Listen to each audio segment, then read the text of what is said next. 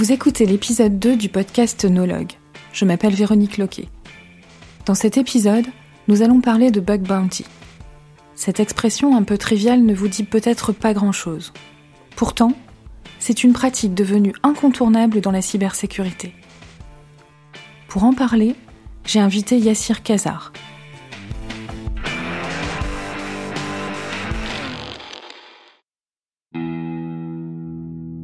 Yassir est un ami, vous l'entendrez.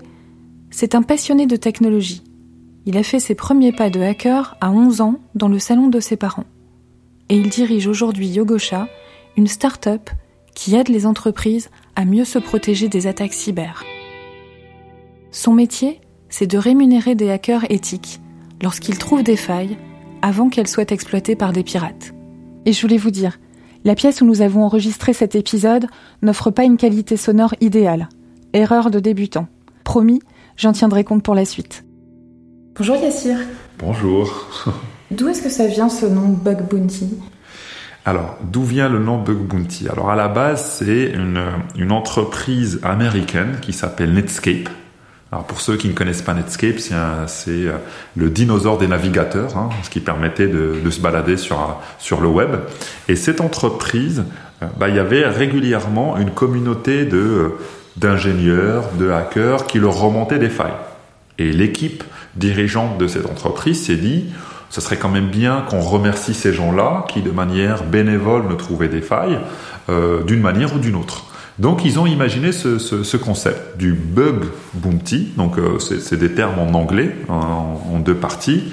Bug pour parler d'un dysfonctionnement, voire d'une faille, et bounty qui renvoie en anglais euh, à la prime et non pas la friandise. Hein. On parle plutôt de la prime un peu comme dans le monde du Far West. Euh, quand vous avez quelqu'un que vous voilà qui en, sa, tête et on met un prix sur sa tête et ben on va parler de bounty ben c'est un peu l'idée c'est cette prime à la faille c'est comme ça que ce concept est né et puis il s'est développé à travers euh, les années jusqu'à donner lieu à des plateformes comme la nôtre qui créent carrément un marché professionnel dans lequel des hackers peuvent se faire rémunérer avec de l'argent pour les failles qu'ils vont trouver chez des clients.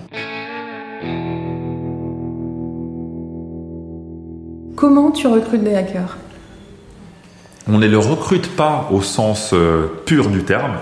Euh, on est plutôt sur, on les invite à rejoindre notre communauté.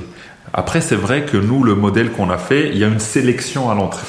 Et cette sélection, elle était motivée par plusieurs choses. Tout d'abord parce qu'on sait que les, hackers, ils adorent le challenge. Donc forcément, quand on leur dit que pour rentrer quelque part, il y a une sorte de difficulté, ça augmente leur envie de rentrer, euh, en tout cas de tester cette difficulté-là. Donc on a mis en fait nous des tests techniques en ligne pour dire euh, bah, est-ce qu'ils arrivent quand même à trouver des, des, failles ou pas. Il y avait ce premier enjeu. Euh, le deuxième, c'était pour nous une volonté de ne pas se retrouver dans des plateformes, on va dire massives, où il y a 300 000 personnes qui vont chercher des failles, parce que moi j'avais peur, en tout cas j'avais pas envie de construire un modèle qui était euh, où les gens couraient euh, derrière la vitesse à tout prix, ou en tout cas qu'il y avait peut-être des mécanismes où on bradait les prix des failles, euh, parce que quand vous avez beaucoup d'individus, voilà, il y avait, il y, a, y cette tentation.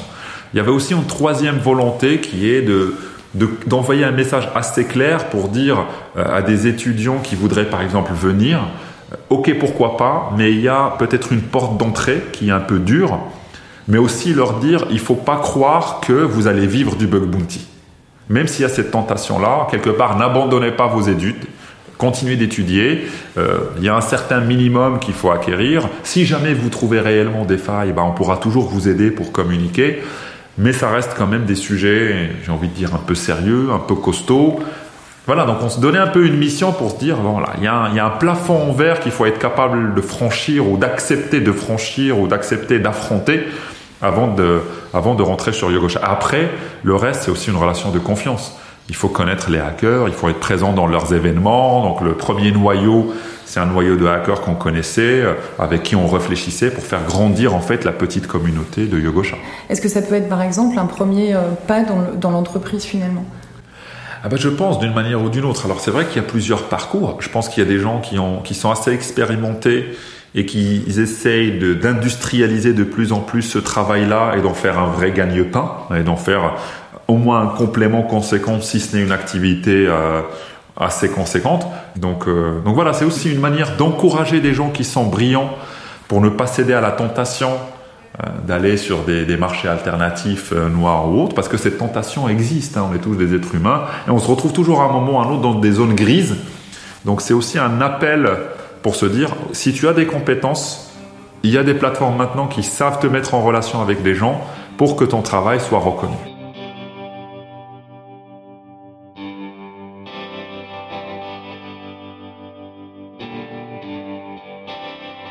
Et aujourd'hui, ce système est vertueux. Une partie des failles peut être repérée par des programmes informatiques, mais dans certains cas, la seule manière de les trouver est de demander à un être humain de les chercher. Cette pratique est devenue vitale pour les entreprises. Justement, comment tu t'assures que euh, un hacker qui va trouver un bug dans un programme euh, d'entreprise que tu, que tu proposes, euh, comment tu t'assures que ce hacker-là, il va pas garder la faille pour lui et la revendre peut-être au plus offrant sur le black market?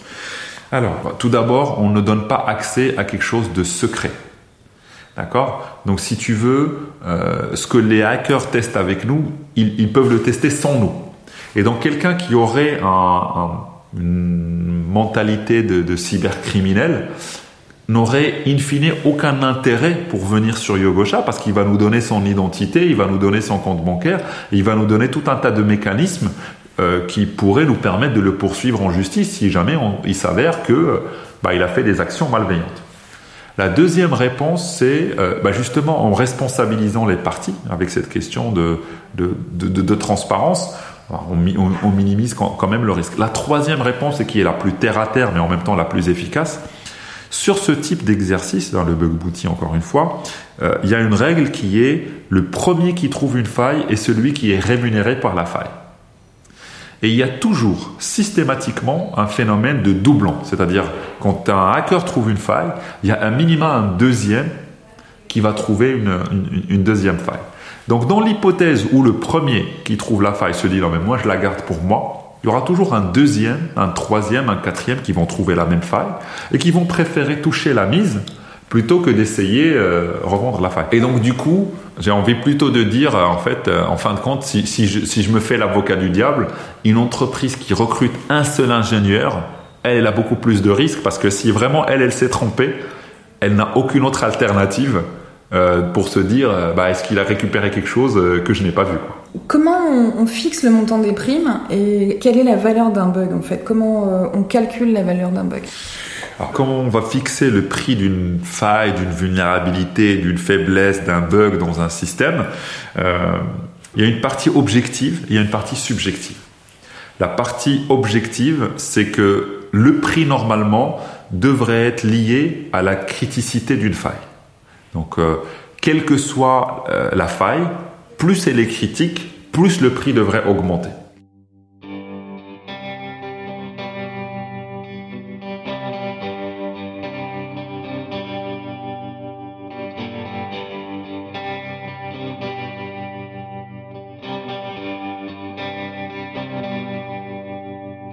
Qu'est-ce qui fait qu'une faille est critique? Je pense que c'est ce qui fait que la criticité d'une faille, c'est la facilité de sa reproduction, de son exécution. Plus c'est facile de, la faire, bah, plus le danger est grand, parce que ça veut dire que n'importe qui peut l'exploiter rapidement à l'extérieur. C'est-à-dire, moins il y a de prouesses technologiques, euh, plus ça peut représenter un danger. La deuxième, c'est l'étendue de, la masse de données que ça permet de récupérer. Si c'est une faille qui permet de récupérer les données d'un utilisateur, c'est pas la même chose que si c'est une faille qui permet de récupérer toutes les données de ton utilisateur, de, de tes utilisateurs, de tes clients par exemple. Alors je donne un exemple très simple. Une faille qui serait extrêmement critique, c'est une faille dans laquelle on arrive sur un site, on va sur une page que les développeurs ont oublié de cacher et on trouve la liste de toutes les cartes bleues de tous les clients. Je veux dire là, il n'y a même pas de technologie, il n'y a rien, il n'y a pas d'enjeu. N'importe qui qui va sur cette page-là trouvera ça. Donc ça, c'est dramatique pour l'entreprise. Parce que quand il y a une prouesse technique, on peut au moins se dire, à minima, il faut que la personne ait la connaissance technique pour faire 2, 4, 5, 6 actions pour pouvoir accéder à ça. Alors que là, dans le premier scénario, euh, c'est un oubli peut-être. Donc ça peut paraître banal, mais par contre, de l'autre côté, les conséquences, c'est que n'importe qui qui arrive sur les pages récupère la liste de toutes les cartes bleues. Ça, c'est une faille extrêmement critique. Il faut la corriger super vite. Il faut communiquer dessus. Et l'impact, c'est que potentiellement, les clients, s'ils la prennent, bah, ils peuvent se dire, je vais plus jamais acheter sur ce site web parce qu'il me met en danger. voilà, ça, c'est un exemple. Je sais pas si ça te parle ou pas, mais c'est un exemple de faille euh, critique.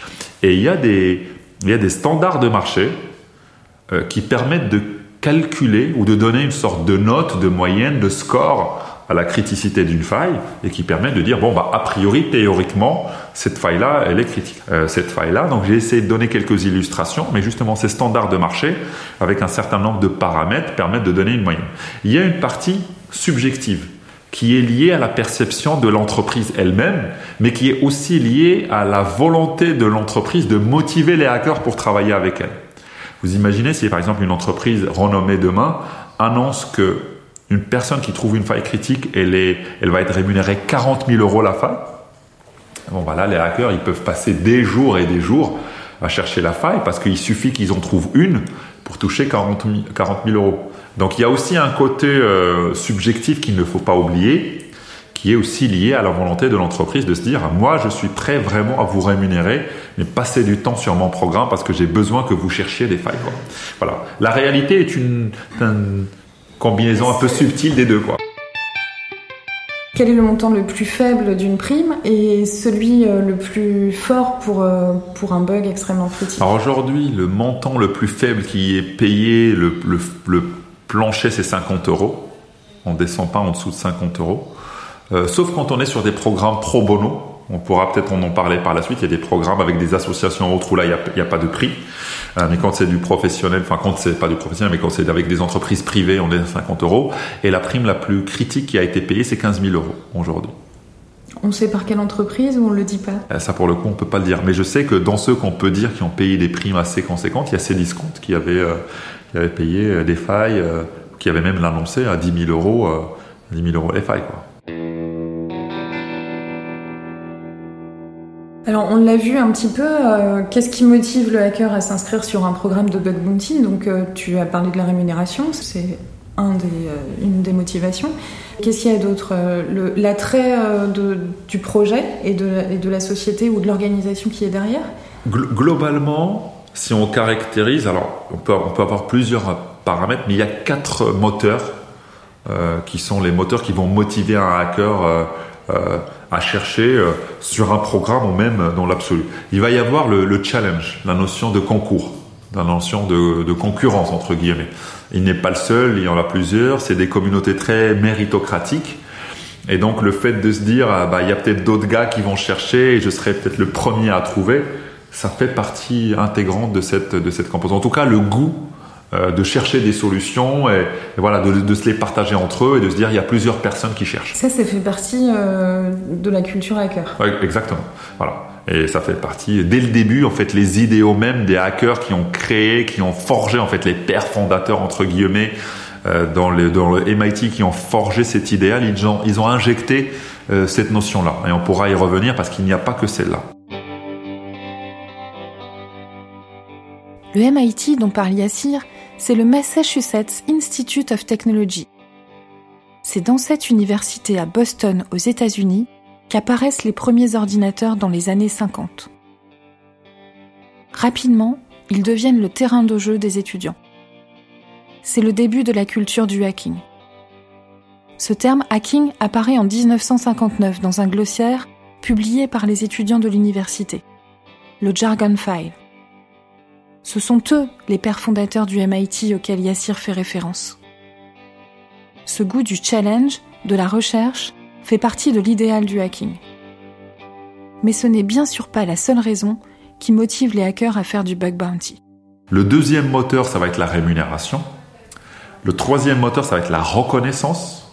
Donc on reconnaît que bah, tel hacker a aidé telle entreprise et on le remercie. Euh, euh, ça fait partie de cette méritocratie. Le quatrième moteur, ça va être l'idéal. Travailler pour un idéal de, société. Et là encore, pareil, nous on a vu, euh, très souvent c'est des gens qui peuvent donner de leur temps pour aider gracieusement des hôpitaux, des ONG. Voilà, parce que aussi ils croient fondamentalement que la technologie peut être utilisée euh, pour aider les sociétés. Là, ça a été le cas. Par exemple, euh, on était dans une crise sanitaire, on est toujours d'ailleurs. Est-ce que cette crise sanitaire, on a vu qu'il y avait des, attaques contre les hôpitaux, euh, est-ce que ça a réveillé des projets chez vous, des initiatives? Ah, c'est sûr que la, la, la, durant la crise du Covid, on s'est vraiment posé la question de qu'est-ce qu'on pouvait faire? Euh, comment on pouvait aider durant cette phase-là? Donc à chaque fois, on leur soumet de manière assez transparente. On a d'ailleurs une opération qu'on appelle à chaque fois euh, Hack for Values, qui est d'ailleurs une sorte d'opération, c'est un consortium, on n'est pas les seuls dedans. Il y a d'autres ONG qui nous aident dedans pour structurer cette opération-là. Et en fait, durant cette opération, bah, on a soumis à nos hackers en leur disant, bon, les gars, euh, là on sait que les hôpitaux c'est le nerf de la guerre. C'est un peu ce qui est en train de sauver nos sociétés, nos citoyens aujourd'hui. Donc, est-ce que vous seriez prêt à donner un coup de pouce pour aider ces hôpitaux à se sécuriser un peu plus parce qu'on sait qu'ils se faisaient attaquer euh, durant, durant cette crise? Et il y a une trentaine de hackers qui ont répondu présent et qui, ont en fait, durant quelques semaines, ont aidé ces hôpitaux pro bono, de manière totalement gracieuse, pour leur trouver des failles, pour les aider à identifier des faiblesses dans certains systèmes euh, qui pourraient corriger et que d'ailleurs les hôpitaux se sont euh, efforcés de corriger. Donc ce n'était euh, pas une opération qui a duré non plus un an, mais quand même pendant plusieurs semaines ils ont travaillé, ils ont remonté des failles et les hôpitaux en question étaient très très contents du travail qui a été fait. Tu as donc sur ta plateforme des hackers qui viennent du monde entier oui. Ou à peu près, tu vas nous dire quels, sont, quels sont les territoires les plus dynamiques selon toi et aussi, est-ce qu'il y a des, foyers de hackers de qualité Est-ce que, euh, par exemple, on hack de la même façon si on est en Afghanistan, si on est en Inde ou si on est euh, en Scandinavie On a deux grandes zones en fait qui vont se dégager. On a une grande zone européenne et on a une grande zone en Asie, mais principalement l'Inde. Euh, dans l'Asie, je pense que le plus grand vivier de, hackers potentiels, il se trouve en Inde aujourd'hui. Déjà par le fait que statistiquement, euh, bah, ils sont nombreux hein, à, côté des Chinois. Donc bah, statistiquement, on trouve quand même des gars qui sont très brillants parmi eux. Deuxièmement, parce que ça reste quand même une des nations dans lesquelles les ingénieurs, bah, c'est une nation d'outsourcing. donc du coup, il y a une relation où il n'y a pas de méfiance comme celle qu'on pourrait avoir par exemple à l'égard de la Chine, voire même en Chine il y a quand même euh, tous ceux qui il, y a, des hackers chinois hein, qui existent aussi, qui participent. On en a quelques-uns sur notre plateforme, mais ça reste quand même très minimaliste parce que je pense qu'il y a, qu'il y en a pas mal euh, qui vont plutôt travailler avec euh, le gouvernement ou euh, on peut avoir certains pays qui vont avoir une sorte de laxisme par rapport à une typologie de cybercriminels ou quelque part, tant que ces cybercriminels ne tapent pas sur les capitaux nationaux, on va les laisser faire. Donc ça, c'est un peu les, les, grandes zones géographiques qu'on va, qu'on va regarder, avec un peu aussi en Afrique du Nord. Ensuite, les, techniques, elles vont forcément euh, être différentes, mais elles sont aussi différentes entre les individus ce qu'on voit, c'est que chacun développe ses propres tactiques, chacun développe ses propres euh, petits outils à lui euh, qu'il s'est préparé. Par exemple, vous voyez quand sur un site, quand vous faites un certain nombre de tentatives, soit pour vous connecter, soit pour vous envoyer un, un, adresse mail, il y a des mécanismes qui en vont empêcher de faire des actions en boucle pour ne pas faire des choses à plusieurs reprises. Donc certains gars sont des spécialistes de ça. Ils détectent en fait partout où il n'y a pas ce qu'on appelle des, limitations de, rate. Donc en fait, c'est difficile de dire euh, globalement euh, on va avoir euh, des, mécanismes qui reviennent. On va plutôt, moi je me rends compte que de plus en plus, chaque hacker se fait son propre arsenal et sa propre spécialité. Des hackers sont un peu plus complets que d'autres, et puis d'autres, au contraire, se spécialisent. Et ça se comprend aussi parce que derrière, il y, a une, pression économique, entre guillemets, dans le sens où bah, si tu veux être le toucher ta mise, il faut que tu sois très très bon sur un sujet et ce très très bon te permet d'être le plus rapide parce qu'il y a une vraie question sur euh, si tu n'es pas le plus rapide à remonter la faille, euh, tu ne seras pas celui qui touchera la mise. Et donc euh, ça induit aussi des tactiques dans lesquels les gars se disent, bah, en fait, j'ai développé un arsenal qui me permet d'être le meilleur sur cette typologie de faille. Par exemple, sur le territoire français, est-ce que tu as vu des, des foyers?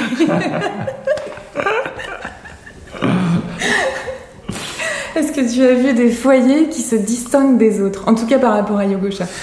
Si, on fait un zoom sur la France en particulier, c'est vrai qu'on a vu euh, des, des, villages de quelques irréductibles hackers euh, qui sont hyper euh, actifs. Alors ça va être Rennes, ça va être Brest, ça va être un peu l'Agnon, la Bretagne, quoi.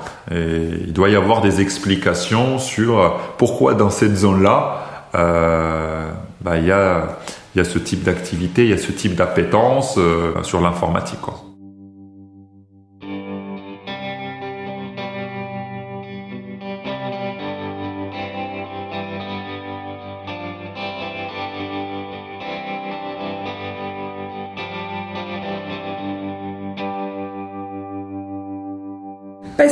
utilisateurs de Bug Bounty. Euh, est-ce qu'il y a une typologie de clients? Est-ce que quels sont tes clients toi aujourd'hui? On va avoir tout ce qui va être le, CAC 40, les très grandes entreprises, les banques, les assurances, les industriels. Ensuite, on va avoir tous les sites de, commerce en ligne, de e-commerce, de retail. Et après, on va avoir toutes les entreprises qui développent des logiciels en ligne, euh, ce qu'on appelle le B2B. C'est-à-dire que ce sont des logiciels qui ont vocation à être revendus à des entreprises. Donc c'est principalement ça. Donc c'est souvent des, entreprises qui ont un peu des budgets, qui ont des moyens, qui ont aussi une culture de la cybersécurité et une organisation en interne où il y a des personnes qui peuvent porter des, projets autour de la cybersécurité et de la structure. Le bug bounty finalement c'est assez nouveau. Euh, Est-ce que tu as des, freins encore de la part des entreprises? Il y a des freins, j'ai envie de te dire, euh, positifs et il y a des freins négatifs. Il y a des freins, en tout cas, il y a des freins qu'on comprend, mais il y a des freins où, voilà, c'est un petit peu problématique. Euh, il y a par exemple des freins qui sont intimement liés à l'image euh, du hacker. Malheureusement, il y a encore quelques entreprises qui considèrent que le hacker, c'est un pirate, c'est un cybercriminel, et donc ils comprennent pas la logique. Ils comprennent pas que les hackers sont des individus par défaut, qui sont passionnés, qui sont là pour aider, etc. En tout cas, qui a un idéal. Donc ça, c'est ça, c'est problématique. Après, dans l'autre sens, les freins, ça reste des fois des, réflexions autour du juridique. Est-ce que les questions qu'on se posait tout à l'heure sur comment on peut avoir confiance, comment on peut la construire, quelles sont les responsabilités de chacun, comment on peut construire un budget euh, autour du, du, bug bounty, comment on peut cadrer l'approche, quel est le, quelles sont les ressources que moi en interne entreprise je dois mettre en place pour justement interagir avec ces hackers euh, proprement, parce qu'il y a aussi une notion de rapidité euh, on parle de failles de, sécurité. Donc normalement, quand une faille est remontée, il faut que l'entreprise puisse très vite euh, répondre à ça. Il y a aussi un enjeu de budget. Je veux dire, la démarche du bug bounty, c'est pas une démarche pour brader les prix. Il faut pas voir dans le bug bounty une manière de, de, brader un peu les prix. Euh, ça veut dire quand même qu'il faut que l'entreprise en interne soit capable de dégager des budgets assez conséquents pour faire des tests sur toute la durée, sur toute l'année, de manière régulière. Pour maintenant les PME, ce qu'elles peuvent faire, euh, elles peuvent à minima faire ce qu'on appelle des tests d'intrusion, qui va au moins pendant par exemple 5 jours ou 10 jours essayer de faire un audit de cette entreprise-là et de leur donner un premier rapport qui les aide euh, à eux réfléchir sur euh, comment structurer euh, la cybersécurité à leur niveau. Une des grandes difficultés pour les PME, quand on parle de, cybersécurité, c'est qu'il il, n'y a pas que les failles, hein, soyons réalistes, il n'y a pas que notre sujet. Hein. Ils ont plein de sujets sur lesquels ils se posent des questions, euh, les sauvegardes, les mots de passe, euh, l'antivirus, le réseau, le machin. Et le plus grand problème, c'est que généralement, ils n'ont pas la maturité qui leur permet de dire par où on commence. Très souvent, une des questions qui revient très souvent dans la tête des dirigeants, c'est qu'ils te disent, mais juste, je dois juste savoir par où je commence. Je commence par l'infrastructure, je commence par ça. Et donc c'est important déjà qu'ils fassent ce travail de valorisation de leur capital informationnel. Qu'est-ce qui a de la valeur pour eux? Qu'est-ce qui n'a pas de la valeur? Qu'est-ce qui serait critique? Qu'est-ce qui serait que la boîte fermerait, par exemple, si jamais ça fuite dans la nature? Et donc ils ont déjà souvent besoin de ça. C'est déjà, il faut commencer par ça chez eux avant d'attaquer le niveau un peu offensif. pour en tirer le meilleur. C'est-à-dire qu'on peut très bien nous faire de l'offensif avec eux très tôt, mais s'il n'y a pas cette réflexion-là, ça va certainement finir sur un coin de table et l'entreprise, non, ça ne sera pas un investissement, ça sera un coût. Et moi, je trouve que c'est un peu dommage, euh, déjà pour des entreprises qui ont des budgets qui sont hyper ric-rac, et où ils doivent se dire, encore plus que les, entreprises, si j'investis euh, quelques milliers d'euros, quelques peut-être dans maximum dizaines de milliers d'euros, comment je peux m'assurer que ça m'aide vraiment euh, pour valoriser la cybersécurité dans mon activité? Mais on voit bien que c'est en train de s'améliorer dans la durée. Quoi. Alors euh, du coup, vous évitez de travailler avec les administrations parce que les administrations, c'est à 90 ans fin de siècle. Eh ben, écoute, euh, on y travaille. On travaille avec les administrations, on travaille avec un secteur public, hein, parce qu'il y a un vrai enjeu en termes de cyber. Euh, maintenant, ce que nous, on essaye de faire, c'est vraiment de faire un travail de, de vulgarisation, de transparence aussi, donc on est vraiment en train de réfléchir sur comment faire, ça vis-à-vis de la communauté pour leur expliquer que là encore, dans le cas des administrations, euh, c'est très difficile pour eux de bloquer des budgets en avance de phase. Euh, et donc on réfléchit sur euh, comment, bah voilà, des fois expliquer aux hackers qu'ils vont être sur un programme où on leur donne la certitude qu'ils vont être payés, mais ça ne sera pas immédiat. Il y aura forcément un temps de latence et on essaie de travailler pour réduire au maximum la durée parce que justement, encore une fois, les administrations sont en train elles-mêmes de comprendre qu'il y a un vrai sujet autour du bug bounty. On a plusieurs exemples d'administrations qui ont franchi le pas avec nous et qu'on essaye maintenant d'aider pour accélérer les process en interne. Mais, mais franchement, c'est pas évident. Hein. C'est pas, c'est pas du tout évident. Euh, je pense que c'est un travail de notre côté, nous, l'industrie du bug bounty entre guillemets. Bah, je pense que des que des l'ANSI a un rôle à jouer dans ça. Un certain nombre de ministères ont un rôle à jouer autour de ça. Euh, autour de ce sujet-là pour justement expliquer que le bug bounty aujourd'hui c'est pas juste un truc fun, c'est pas juste un truc optionnel, c'est une nécessité et ça vient vraiment renforcer les stratégies de cybersécurité, de défense euh, de nos organisations, qu'elles soient étatiques, privées, euh, voire même ONG. Donc du coup, il faut aussi aider les entreprises pour dégager des budgets assez conséquents pour ce type d'activité. Et pour switcher sur une note positive, est-ce que euh, si, si, par exemple euh, un jeune hacker, un jeune bidouilleur euh, nous écoute et se dit tiens, peut-être il a 9 ans, peut-être il a 7 ans, peut-être il en a 12, et il se dit ah ben moi j'aimerais bien devenir hacker, quel conseil tu lui donnerais? Eh ben écoute, j'ai envie de te dire, un, aie confiance en toi. Deux, il faut s'éclater, il faut s'amuser. Je pense que c'est essentiel quand on est jeune de, faire des choses qui nous amusent. Donc euh, euh, voilà, donc euh, je pense qu'il faut qu'il faut soit capable de s'amuser. Donc pour s'amuser, on peut s'amuser tout seul. S'amuser tout seul pour devenir hacker, ça suppose que le cadre familial dans lequel on vit peut donner accès à ça. Voilà, c'est une réalité. Quand on n'est pas dans ce genre de milieu, ça peut se faire par extension par des amis, mais par des associations aussi. Il y a des associations qui existent euh, qui permettent d'accéder à ce genre de choses. Alors les associations, bah, bien entendu, il y a les historiques, Hackers Voice, euh, qu'on peut aller voir, euh, Passage en scène, qu'on peut aller voir, bon, Hacking Paris, qui est un peu plus professionnel, mais on a plein, plein d'associations, donc ça serait bien de chercher des, des, associations qui existent, qui, qui, font ce genre de choses, qui, qui, qui travaillent autour du hacking, parce que des fois, on apprend tout seul, mais on apprend aussi dans l'échange. Donc, se rapprocher pour ne pas être seul, pour ne pas être isolé, et pour aussi, à un moment, et c'est mon troisième point, se dire, il ne faut pas chercher de raccourcis dans la vie. Je pense. On ne peut pas devenir accord du jour au lendemain. Il n'y a pas de formule magique. Euh, il n'y a pas un cours qu'on va suivre et qui va nous permettre de devenir hacker. je pense que c'est important de, se rapprocher des communautés. Et l'intérêt de la communauté, c'est que des fois, quand on cherche à apprendre, on arrive à des plafonds en verre. Il y a des choses qui sont difficiles. Et ce qui nous permet d'avancer, c'est quand on a des gens qui te disent Ah oui, ça, ah oui, oui, regarde, moi je suis tombé dans le même problème, et, voilà comment j'ai fait. Et, donc, du coup, euh, bah voilà comment je vais te montrer, et regarde, et tu vas pouvoir avancer.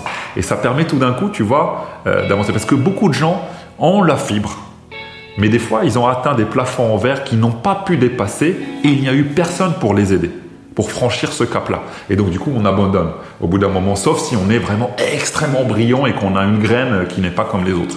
Et ce qui est important, à toutes ces personnes-là, c'est de se dire, quand elles-mêmes, elles vont avoir, je ne sais pas, une notoriété, une carrière ou qu'elles n'oublient pas qu'elles doivent se mettre elles aussi à disposition à d'autres personnes.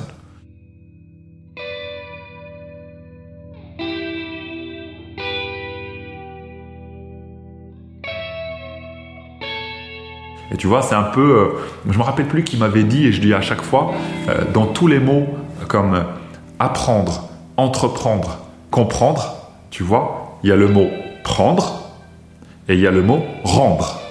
Tu prends un moment, il faut que tu rends aussi à ton tour. Donc je pense que si quelqu'un, c'est ça ce qu'il faut se dire. Prends, apprends. Maximum, cherche à rentrer avec des gens, apprends de ces gens-là. C'est normal, c'est légitime de demander. Et on t'en voudra jamais. Je pense qu'il y a des gens qui sont prêts à partager avec toi. Mais au bout d'un moment, quand tu sens que toi aussi tu t'es constitué un capital, n'oublie pas de rendre à ton tour et de te mettre à disposition pour aider d'autres jeunes, parce que c'est comme ça que ça a fonctionné jusqu'à aujourd'hui.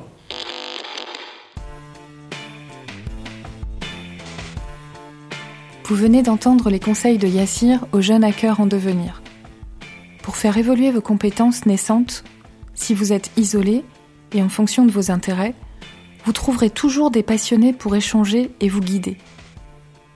Je vous conseille par exemple de fréquenter des hackerspace ou des makerspace. Ce sont des lieux indépendants, souvent associatifs, inscrits dans un esprit d'expérimentation et de partage. Je pense à l'Electrolab à Nanterre par exemple, l'un des plus grands hackerspace d'Europe. Il y a des labs beaucoup plus confidentiels, à Paris, mais aussi dans toute la France. Vous venez d'écouter une interview de Yassir Kazar sur le Bug Bounty dans ce deuxième épisode du podcast Nologue. Je m'appelle Véronique Loquet, je suis productrice de ce podcast, Laurent Guillet a composé la musique et Eric Grivet a réalisé l'illustration. Suivez Nologue sur Twitter, at Nologue Podcast tout attaché. Et vous pouvez laisser des étoiles et des commentaires si cet épisode vous a plu. C'est comme ça que ça marche.